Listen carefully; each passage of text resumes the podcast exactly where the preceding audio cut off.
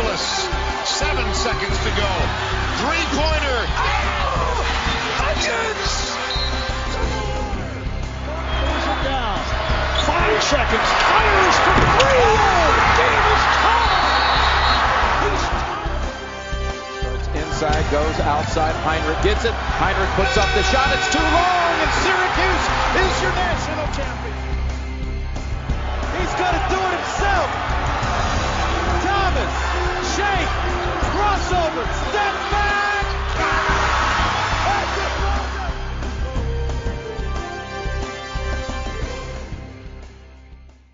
Welcome back. Episode 6 of The Student Section, presented by Capital Sports Media Network. From high school to the pros, CSMN is the Capital Region's home for everything sports. Gentlemen, another eventful week here in college basketball. Back here with my co-hosts Troy, Trev. Wow. A little surprise we got to this weekend, right? How are we feeling about the teams remaining thus far?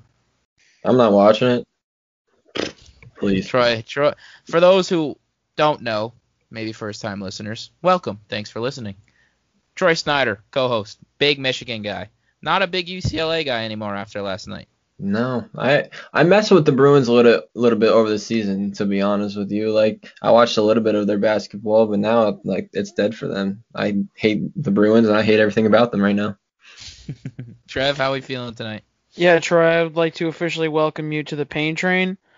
Jim's been on it for quite a while. I've been on it for about a week, and now's the time where you just kind of sit back and just don't really know who you're rooting for. So you now have no vesting interest in the bracket pool as you're done with Michigan being your pick. But I feel for you, buddy. I know how you feel right now.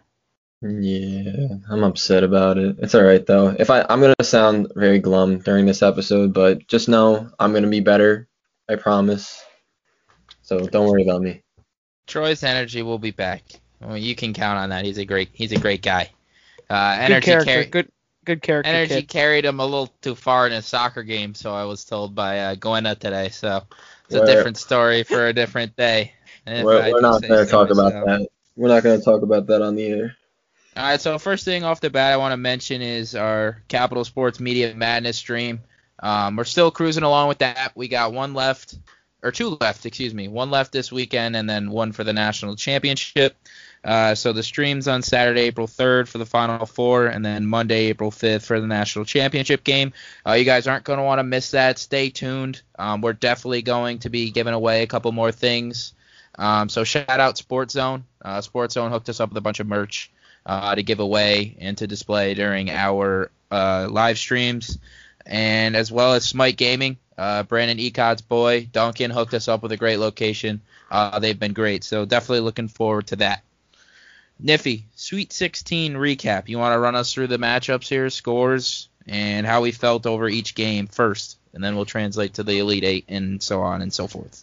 So the first game on Saturday, we had Oregon State, the 12 seed, in another shocker, taking down 8 seed Loyola Chicago after Loyola Chicago's big win against Illinois, taking them down 65-58.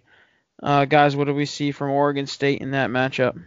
Bro, it wasn't a shock to me. I told y'all that if they can zone Loyola Chicago, which was their downfall all year, actually. Shout out Ben Diamond. He was one of our guys in the live stream.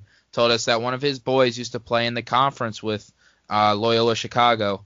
And they said the one thing that really slowed Loyola Chicago down, even since their Sister Jean run of a couple years ago, was zoning them and really forcing them to get inside, and they would turn the ball over and stuff like that. And he mentioned that, and Oregon State did a fantastic job doing that, and they were just kept hitting shots.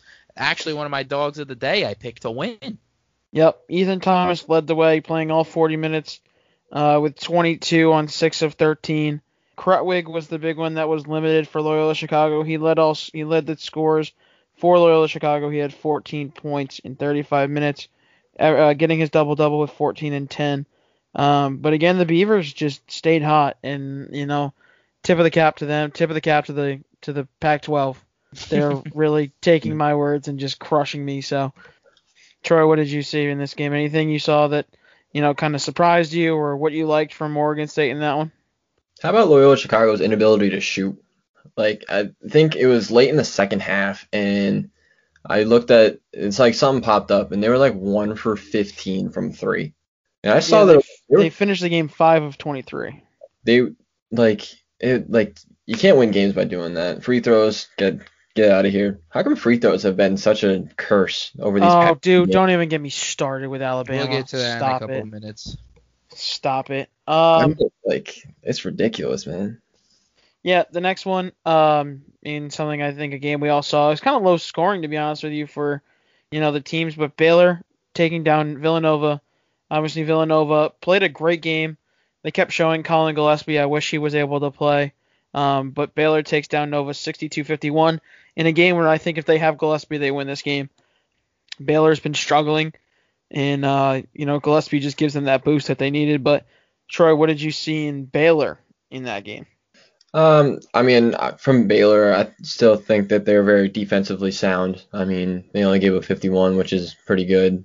But offensively, they got to get more consistent. Their stretches where they look like one of the best offensive teams in the tournament, and their stretches where they go 4 or 5 minutes without a bucket. But if they want to win this tournament, they got to get more consistent throughout all 20 minutes of each half. Yep. Looking at the box score, Davion Mitchell leading all their starters with 14 points. Jared Butler with an off night, 4 of 14, 1 of 9 from 3, only with 9. But Adam Flagler taking up from the bench in 24 minutes off the bench had 16. And leading scorer for Villanova is Jermaine Samuels, had 16 in a starting role play in only 30 minutes for Villanova. Jim, anything? As far as you agree with my take of saying that if Villanova has Gillespie, they win this game? I don't so much agree, but I don't really disagree. I think with a guy like that, it'd be like almost taking a Jared Butler type player off of Baylor. They really don't know. Nova was hit or miss a lot during the season this year, but obviously their senior leader, Mr. Gillespie, not playing is huge for them. I don't know if they win, but the game's a lot closer than it was perceived, even though the final score was at 11-point difference. So I'm going to say it was going to be close, but honestly it would be a game that I really just would have liked to see with Gillespie out there. And I don't know if I could just say that they would win, but I would definitely see I'd like to definitely see that game. Unfortunately, we didn't get to see it, though. Yeah. 100%. Moving on to one of the more exciting games of the day, and that would be Arkansas taking down Cinderella Story in 15 seed Oral Roberts 72-70. The must bus almost fell, guys. Oral Roberts had a fantastic look at the end of the game from their best player. Yeah, and you have to give it up. He got himself a great look. He just missed a shot.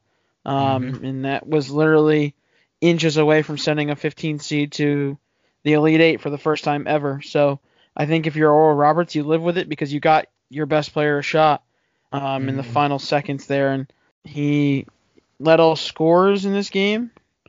Yeah, he had 25 on 8 of 19, 40, played all 40. But you have to give it up to Arkansas's ability to score and kind of distribute the ball. Their starters with 22, 16, 14, and 12. So, yeah, Arkansas is obviously a better team by far, but I think you have to say that Oral Roberts maybe deserved to win that game. Right. I mean, it definitely came down to, like you said, the last shot. It just didn't fall for them, unfortunately. It's something that you look back at it, and obviously the only thing that they would have probably changed was the shot going in. They played a fantastic game. Arkansas had looked shaky. Really was facing a deficit in almost every single game, a decent deficit early on. They had him, Oral Roberts had him at the beginning of the game. I think they were up 8-10, somewhere around there, relatively early on. But Arkansas just proved that why they're just that team where you just can't let teams hang around because usually when that happens, the better team usually ends up on top, especially in March. Yeah, no, I 100% agree. Troy, what about that game made it just so good and something that was must-watch TV? The clutchness. It's just everything you want in a March Madness game. You get last-second shots. You get the hold your breath at the buzzer. or like does it go in, does it not? I think it's just a great basketball game to watch and something that you can definitely watch over and over again. And no matter what, it's just that good of a game. Like defensively, both teams were fairly sound, and offensively, there were spurts where both teams lit it up. And you had a nice comeback from Arkansas, and then you had a solid 4-minute stretch where it was just back and forth, and neither team could get that one stop that they needed. I'll go for the next one. Don't worry. Well, I was just gonna say I have a little rant to go on here, kind of about this game and this team. Sure. So go ahead. No, go ahead. You can go and introduce it, and I'll say my piece. Houston over Q, 62-46. The Orange just genuinely seemed lost after that one little stretch they went on in the first half of offense. Buddy didn't play great. Joe Girard had his flashes of hitting shots when it didn't matter. Unfortunately for Niff and a couple other guys there, Syracuse was eliminated. Niff, I'll let Troy say his piece and then go for your rant.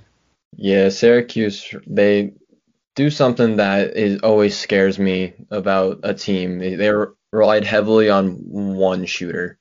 Like Buddy Boeheim had a great tournament, but after having a few great games, you're bound to have that one, and that's what Buddy Boeheim did. He had that one game where he couldn't hit water if he fell out of a boat. Just having a 12 points after averaging over 25 in the tournament, and it's not what you need. I'm not blaming Buddy at all. They're not in this position without him. I just think Hughes really lacks that player or that can step up and score. And that's what they had last year. When Elijah Hughes wasn't in, they had Buddy as a second option.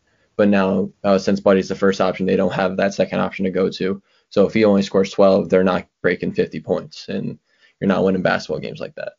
Yeah, I have to agree. Buddy going 3 of 13 from the field and Joe 4 of 10. Just, you're not going to win a basketball game like that. And you can't expect them to win a basketball game when they shoot like that. What really ticked me off was the lack of help around, like kind of like Troy mentioned. Quincy Guerrier, supposedly a great 4-star recruit that we brought in last year, goes 3 of 9, only grabs 5 rebounds. Allen Griffin, transfer, bring him in from Illinois, a very good program, 0 of 3 from the field and in only 13 minutes of play. Marek Dolajai, senior, your season is your last game in a Syracuse uniform, literally teetering. He comes out, goes 1 of 6, four fouls, 2 rebounds. In the center of the zone, he grabbed 2 rebounds all night. But I cannot blame the team. And I'm now extremely disappointed and ticked off in what's transpired since. And now that we are losing John Bullajak, Robert Braswell, and our future point guard in Kadari Richmond, all to the transfer portal. This is all. Kadari's loss is huge. Losing Kadari, dude, I literally wanted to cry. I love Kadari Richmond. I feel like he's going to be an absolute stud. He is a stud. Gives me like Frank Howard vibes. Any team that picks him up, no, he's way better than Frank Howard was. I'm just saying, like the vibes of how he kind of evolved into like that go-to guy for Syracuse. Like he was getting the prime time minutes towards the end of those certain games. Dude, hitting shots. It's so frustrating, and I know we're bringing in Benny Williams, so you know guys like Kadari and Braswell probably weren't going to get time next year because Jesse Edwards is going to start. Next year's starting lineup at right now is Joe, Buddy, Benny Williams, Quincy Guerrier, Jesse Williams right now. So Kadari and Braswell had no places in the starting lineup, and that's what they want. They want to be starters. Right, and they deserve to be starters. They both played phenomenally down the stretch. I mean, Kadari went 2 of 4, had 5 points, but he's not an option. He's not a guy that they look to score. So for me, it's all on Boeheim.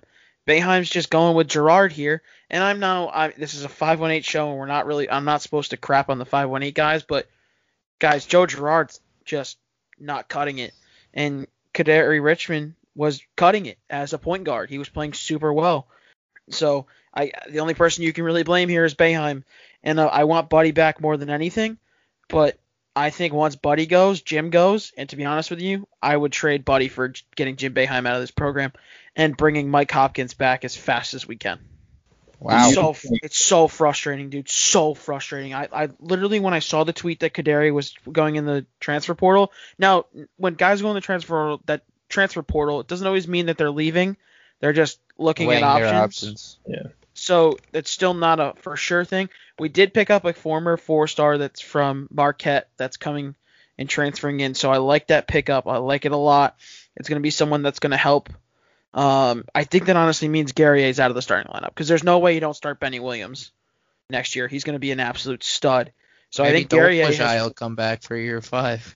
Dude, I don't know if I even want that because we've been talking about putting weight on Marek Dolajai. The dude's gained 10 pounds since he's come on campus in 4 years. Just let him go. Get him out. Bring in as many new guys as you can.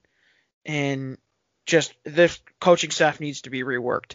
I love all the guys on the coaching staff, but it's not enough. It's not enough. Do you think at any point in the season did you ever think that Kadari should have been starting over Joe? Not until I realized how much we needed Kadari's play. To be honest with you, the thing is that you never realized it because Kadari never played. Right. That was the problem, is that he never saw the floor. Jim's playing Buddy playing Joe because he's best friends with Buddy. They've played together forever on CYO or not CYO. Jesus. AAU ball with City Rocks. Mm-hmm. So he's just playing at this point. It's kind of like he's playing favorites at this point, and Jam is kind of just coasting until Buddy gets out, and that's why I think he leaves. I think he has to leave when Buddy leaves. Honestly, I hope they bring in his other kid. His other kid's really good too. He averaged 17 a game this year for Cornell, so he might be a guy that we see in a Syracuse uniform next year. And if that's the case, then there might be good. But it's Syracuse basketball, dude. They're probably not going to be good. Actually, I have a little bit of college basketball breaking news here from John Rothstein. Creighton's Christian Bishop, so their big man, will transfer per release. So that's another huge name. It's Rothstein. That's what I said. Rothstein. No, you said Rothenstein. Did I? Oh, whatever. Yeah. Well, that's relatively big news on... Yeah, but like I said, we'll get into the transfer portal. That might be like our episode, like a thing we talk about after post national championship game. We talk about all the guys from the transfer portal. But God, I'm so frustrated with this freaking program, dude. It's so hard to be a Syracuse basketball fan, dude. It's so hard. It's definitely tough. I mean, especially with that whole, I don't want to say misleading because it's not really misleading. But the whole this Syracuse tournament team is, are they going to make it? Then winning 2 games in a row against teams that obviously they weren't a popular pick because they weren't even really supposed to be there, as they were saying a lot. But beating good teams like San Diego State, West Virginia, and then just having that really high aspiration to just kind of keep surviving and advancing against in a winnable game really against Houston, and just that one unfortunately got away from them. It sucks. So even not as a fan as a team, just as a school, a New York school, it just sucks to see. Yeah, I want to move on. All right, keep it. You want to keep going, or you want me to step in? No. So our next game that we're gonna go talk about is the future national champions. That would be the Gonzaga Bulldogs. They take an absolutely thrash Creighton, 83-65, led by Drew Timme. Shout out the facial hair. He goes for 22, 10 of 14 from the field. Zegarowski leading Creighton 19. Found out that he was actually stepbrothers with Michael Carter Williams. Shout out to Syracuse, former Syracuse guard, who I actually like. One of the few Syracuse guys that I actually like to deal with. So guys, this just felt like Gonzaga through and through, and it just only proved that they are the best team in the country. Yeah, Gonzaga is the best team in the country, hands down. I mean, these games aren't even close. Anytime Gonzaga steps onto the court, they're winning by double digits. Most of the time over 20. I can't see a team that competes with them, to be honest with you. I mean, Baylor might give them a good run, but even them, I think once the second half starts to wind down, it's going to be a 12, 14-point win for Gonzaga. I don't see a team that is competing with them. So their studs out the wazoo. Yeah, their line against UCLA is 14 and a half. And we'll get into that. We'll talk when we talk about the Final Four matchups. But yeah, it's crazy. They're at what 26 games in a row now that they've won by double digits. That's pretty impressive, to say the least. Our next game. It's like too good to be true. I don't know. I'm kind of stuck in like the fact where if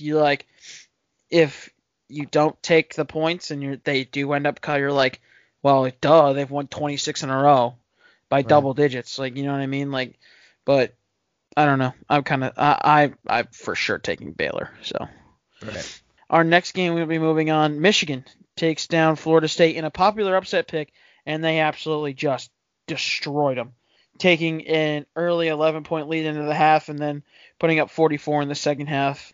Troy, tell me about this Michigan game. Why was it a popular upset pick, but why do the Wolverines take care of business in this one? Because I said it before the game started, Michigan was an underrated defensive team. I wasn't worried about any of their matchups because every guy on that team can defend and defend well, and that helped them throughout the season. I mean, and honestly, I have not seen a game that they have lost because of their defense. Mm-hmm. It's the games that they've lost is because of scoring, and yes, I'll get into that later. Michigan, I mean, this is a game that got hot, both offensively and defensively. They got great steals, and they turned it into easy transition points, and at the end of the game, they ran away with it. Yeah, I agree. They were very severely underrated, in my opinion, on the defensive end. You know, but they held Florida State to 40% shooting, which isn't, you know, crazy. But their three-point defense was fantastic, holding them to 5 of 20 from the three. So our next game of the day, probably the most exciting game of the tournament up to this point, I would have to say, in terms of at least in regulation. Yeah, in terms overtime of sequence. Overtime stakes. So we saw Alabama hits a massive three as Alabama's Alex restrained a three-pointer in his only points of the game to send the game into overtime. And then, boys, once we were watching it, we kind of ended the stream a little bit early on Sunday because we were just packing up, guys. Got places to be, people to see on Monday morning, and you know we sat there and watched it kind of just by ourselves.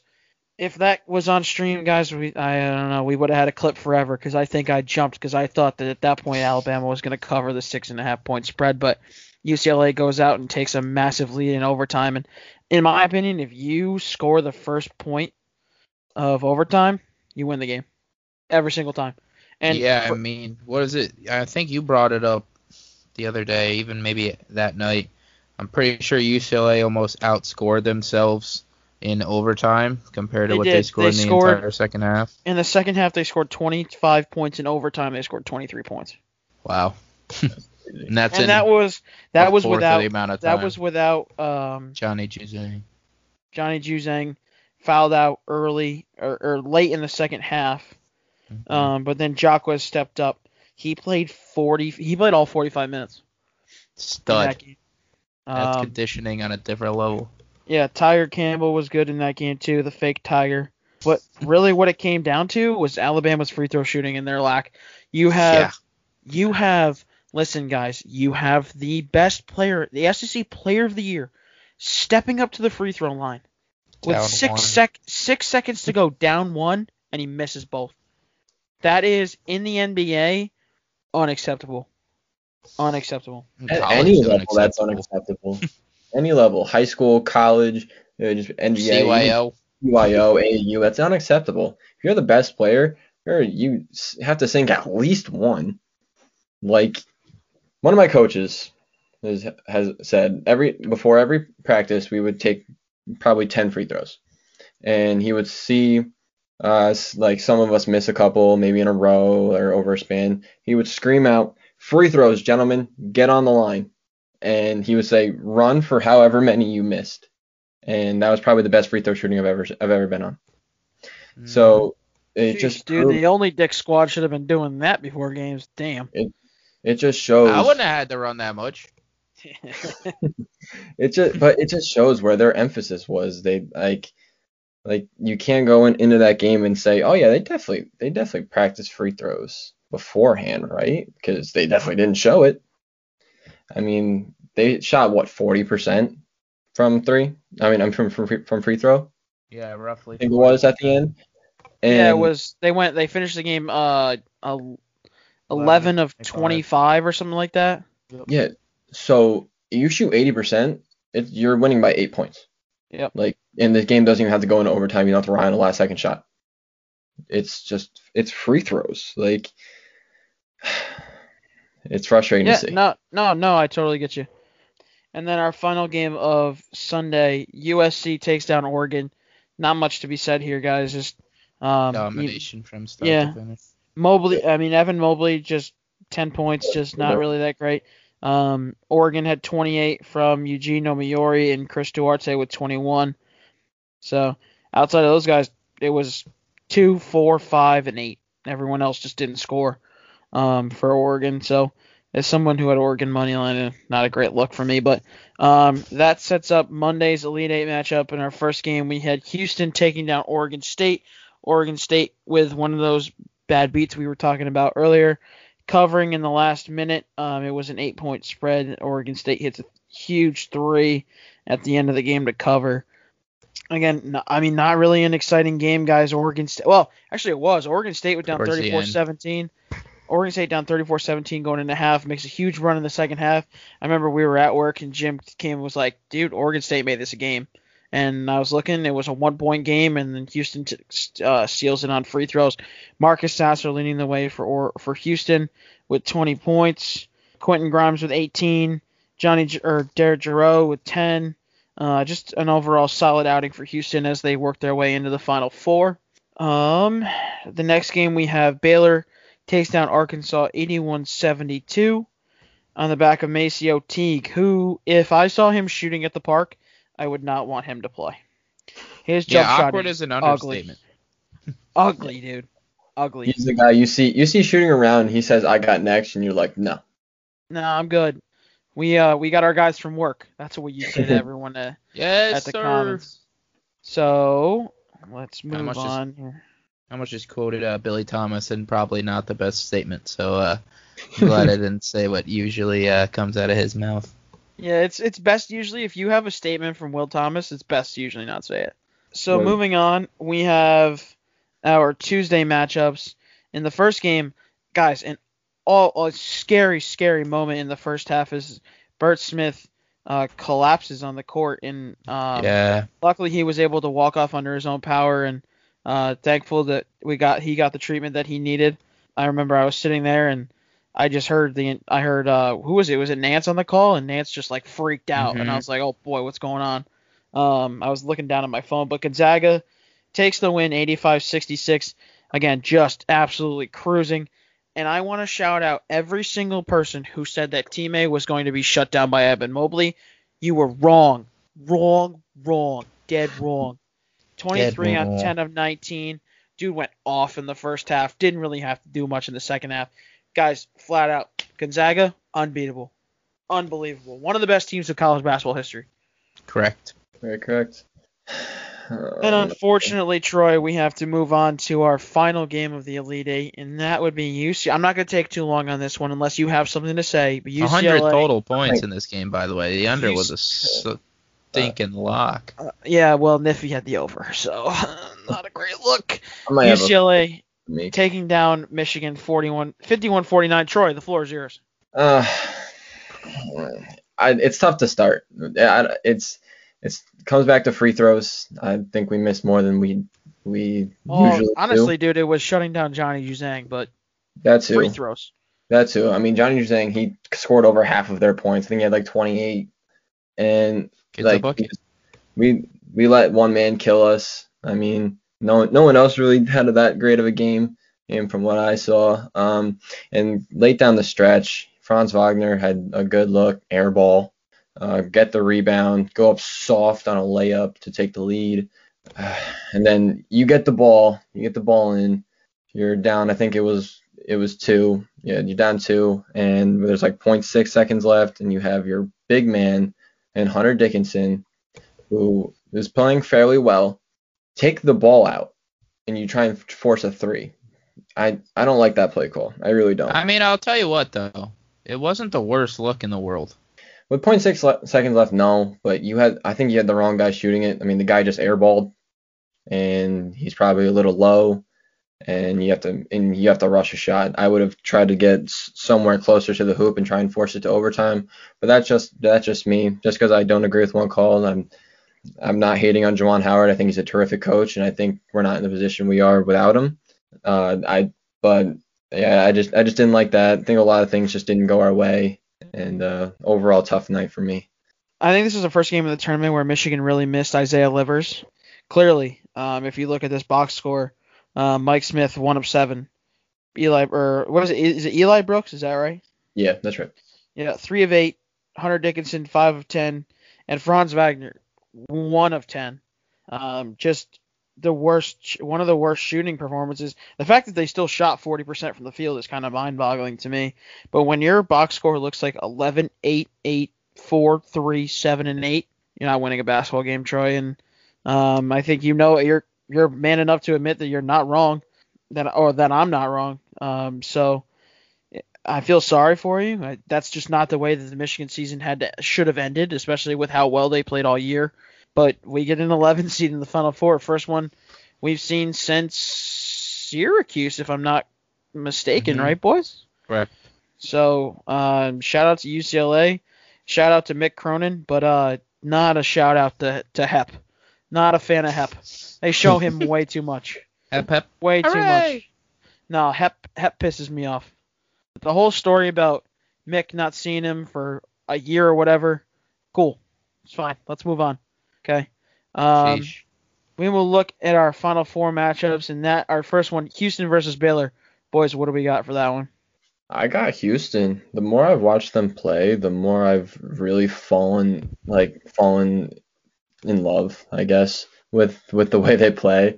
I absolutely love it. I think they move the ball very well, spread the floor very well, and then they can defend, which I really like. Their ability to pressure the ball is outstanding.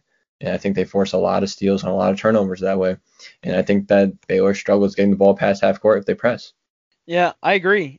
But in my opinion, Baylor, if Houston ruins this and doesn't put us on the crash course of Gonzaga Baylor like we've been wanting all season long, I'm going to be very mad at Kelvin Sampson. Just because as college basketball people, listen, with how COVID messed up everything, if we don't get the matchup we deserve to watch, I'm going to be irate. This championship game would be one of the more anticipated championship games of all time, in my opinion. If we were to get the Gonzaga Baylor, it's 1 versus 2. We've seen these two teams were the top teams all year. We deserve to have it. So if Houston wins this game, I will be very upset. I won't be. I'll say it. I'll go with mine and then kind of run it into my next pick. I so badly want to see Houston UCLA in the national championship game. That's what I'm rooting for. I don't care that Gonzaga's undefeated. I don't care that Baylor's the only team in the country that can beat them. I want to see 2 upsets, and I want to see this year and craziness of March Madness have Houston playing UCLA in my national championship. Do I think it's going to happen? No. But that's what I want to happen. So my picks, I think it's going to be Baylor-Gonzaga.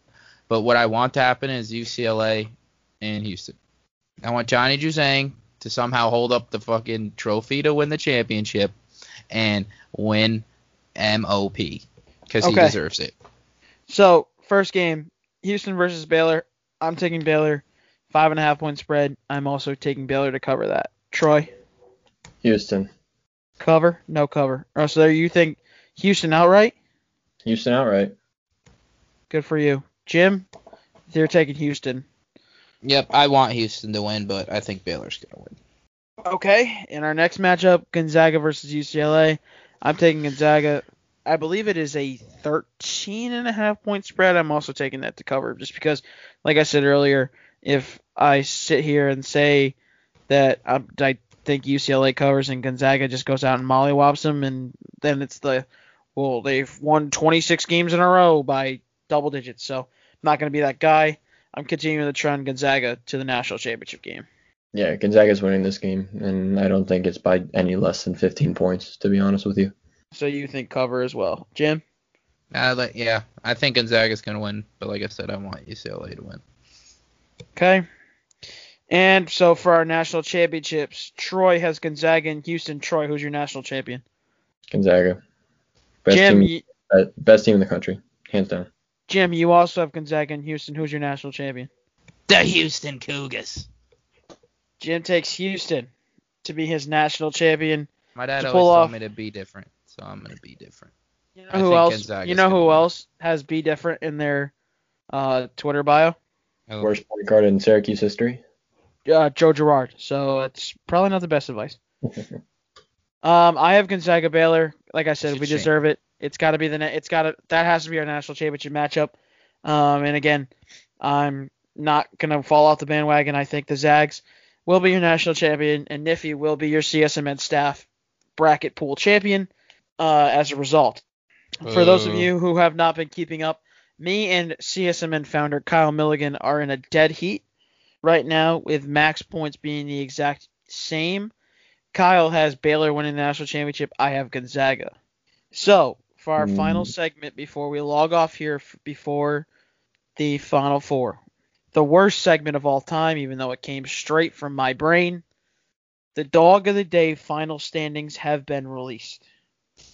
We would like to congratulate Troy Snyder on a very impressive 5-2 record in Dawg of the Day picks. Yes, he will be winning his bottle of Sprite like we promised. And a round of applause. The tool leader. Let me get a round of applause. Let's get two claps and a pop smoke. Ooh. So congratulations to Troy. Jim with a valiant effort starting off. Where'd you start? 0-4? I won 4 to won my Jim last three. Jim starts 0-4 and wins his last three, improves to 3-4. Niffy did get himself on the board, finished at 1-6 though. So next year when we get back to this, just keep fading Niffy. That's all I got to say. Jim, take us out. Final Four. Let's go. All right, guys. Thanks for listening again this week. Really appreciate it. Just to mention it again, Capital Sports Media Madness streams this Saturday, April 3rd, for the Final Four games. Giveaways are going to go hand in hand with that. We'll run it back Monday for the Natty. Same time, same place. Giveaways on the Instagram Live with some special guests, to say the least. Thank you guys for listening. This podcast, as always, brought to you by CSMN, Capital Sports Media Network. From high school to the pros, CSMN is the Capital Region's home for everything sports. Thank you for listening. God bless.